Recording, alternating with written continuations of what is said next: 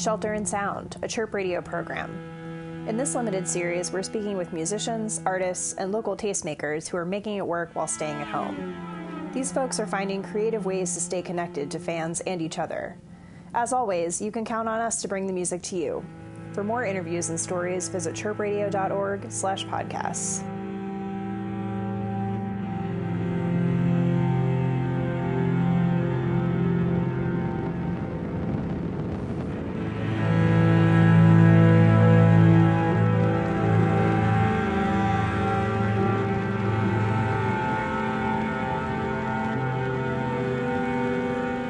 Hello, this is Mick, and you're listening to the Chirp Radio Podcast. I am here with Helen Money, a k a. Allison Chelsea. We are sheltering in place in our separate abodes here in Chicago, but we are still able to connect via the magic of the internet. How are you doing today, Allison? I'm doing great. Now, are you sheltering in your apartment, your house? Where, where's, where's, where's the home that you're sheltering in currently? Well, my uh, fiance Mike and I live in Ravenswood, so we're we've got a house. Um, when we moved back from Los Angeles a couple of years ago, we sold our place out there and were able to get something here. And I'm fortunate in that I at least can teach still.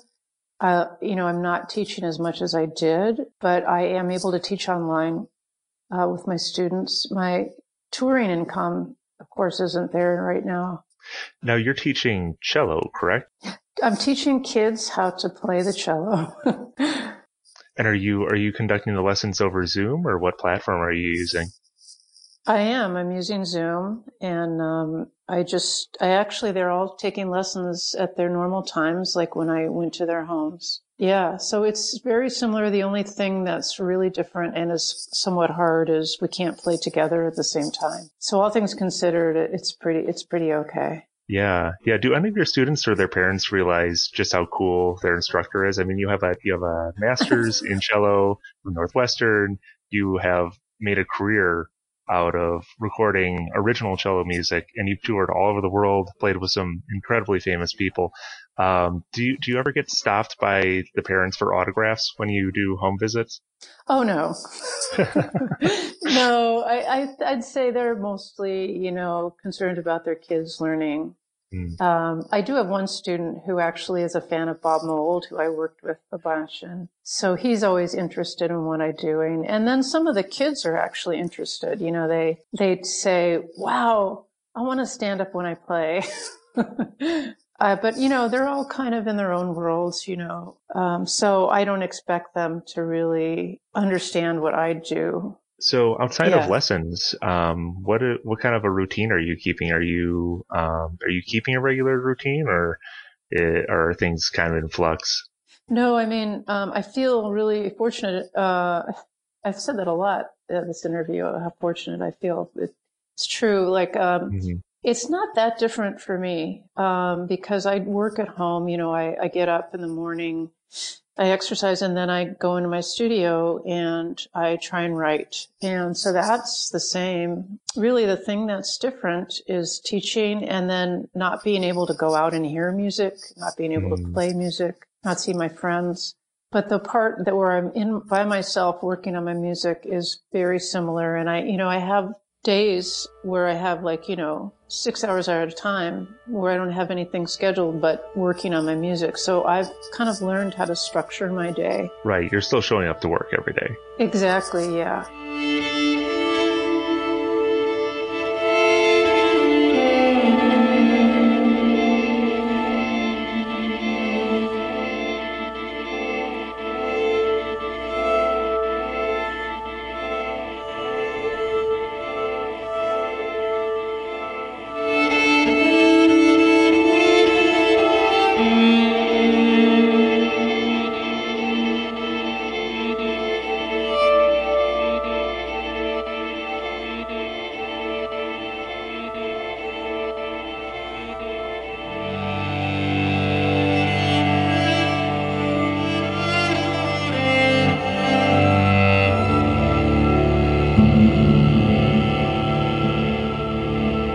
people think of uh, cello music, they don't typically think of heavy metal, and they don't typically think of noise, but that seems to be a direction that you uh, are very attracted to. What sort of brought you into the fold of heavy music? I think uh, when I first, for a long time, up until my early twenties, I was really just listening to classical music. And, um, you know, I grew up, I, I have a sister and a brother, and they were listening to pop music. When I was in my late teens and early twenties, you know, they were listening, my sister was listening to Cheap Trick and E L O and The Pretenders yeah. and The Cars. Arena rock type brother stuff, was yeah. listening to the, yeah, exactly. My brother was listening to The Who and The Clash, and so, um, and they would just keep playing stuff for me, and one day my brother said, you have to hear this. He brought me in his room, and he put on Who's Next, and he dropped the needle, and at that moment, I was like, oh my God, I get it. This is amazing music. And then I started to hang out with a crowd that was into bands like the Minutemen, you mm, know, the S S T yeah, yeah, bands, yeah. and I realized that the music I really like is really visceral and intense, and not clever, but just straightforward and has something to say. And so I think um, as far as metal music, I think it's the audience, more, really more about the audience than about me. Mm. I think they're into the same things I am. They're very open-minded. And so when they see a cellist on stage by herself, like Earth's audience, I got to tour with them recently, they don't dismiss it. They, they don't talk. They listen to me. And I think also because I'm playing stuff that they can relate to. They, it's kind of visceral, it's it's emotional, and I think that's how I connect with metal music. A moment ago, you mentioned that you were on on tour with Earth last year, um, following the release of their new album, and that you were in Europe uh, in November. Um, can you talk a little bit about that tour and um, you know maybe and it's it, it just amazes me that you came back to the United States in December. Just before, just before everything started to go down over there with COVID, uh, it seems like you really uh, dodged a bullet. Yeah. Um, was was there any sense that that something was going to change um, back in November, December of last year? No, I mean, I don't. I think the first I heard of the virus was when I was home in January, and um, no, we didn't. We all got really sick on the tour, but I'm sure it was just it wasn't COVID, flu. Thank God. um, but you know. Who knows? It's just kind of weird how everything everything happened, yeah, you know? Yeah, it was actually the announcement of Roadburn being canceled that really clued me into how serious things were. Right. Yeah, and I remember, like, when I was wondering if my tour was going to get canceled, I would go to the Roadburn site and just see, or have they, because if, if they've canceled, then I knew that I was my tour would be canceled. Yeah, yeah, and then that brings us to where we are today, where you have a new album, um, Atomic, released on March twentieth of this year. How has the lockdown affected the rollout for your album? Um, well, you know, um, we had all this press lined up. The folks at the Thrill Jockey, you know, um, got a, a lot of press for me, particularly in Europe. And uh, I really regret that I can't go play for these people, you know. Um, yeah, you know, it's tough. I feel like I feel for my label, and all the artists on the label are, are unable to tour. So, you know, I, I you know, I, it's, I worry about, I worry about the record labels. I worry about the clubs, you know. I feel like artists, we're gonna, we're gonna make it. We're gonna survive. I worry about the things that support us, you know. How will those places survive this?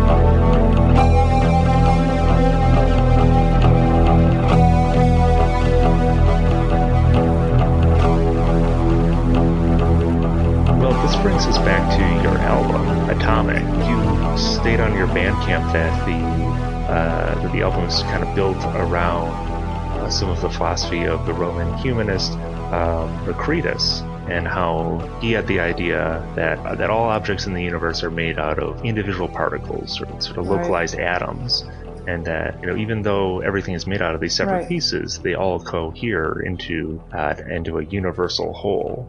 Uh, did you maybe want to unpack some of some of those ideas? Yeah, he was really uh, one of the first philosophers to put forward the idea that we're all made out of the same stuff. We're all made out of atoms, and we're all connected. Um, and so this was all in my brain as I was writing this record. And now that this virus has struck, it just, I feel like I'm seeing these connections, you know, in stark relief. We're all connected. What one person does, I think, affects everybody. Yeah.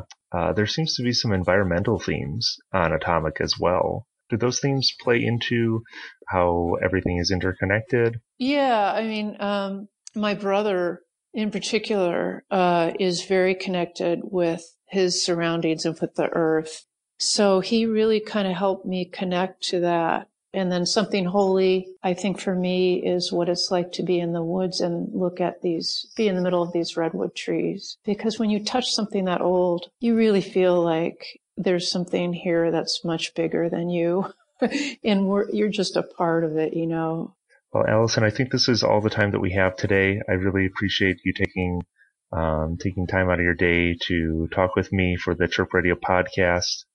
Um, thank you, thank you so much. Well, it's my it's my pleasure. Thank you, and um, I love what you guys do. It's really an honor to connect with you and with your audience. I mean, I think it's a real special audience, and I'm really happy to do it. Allison, this has been a great conversation. Again, this is Mick for the Chirp Radio podcast in conversation with Helen Money. Take care, and thanks again.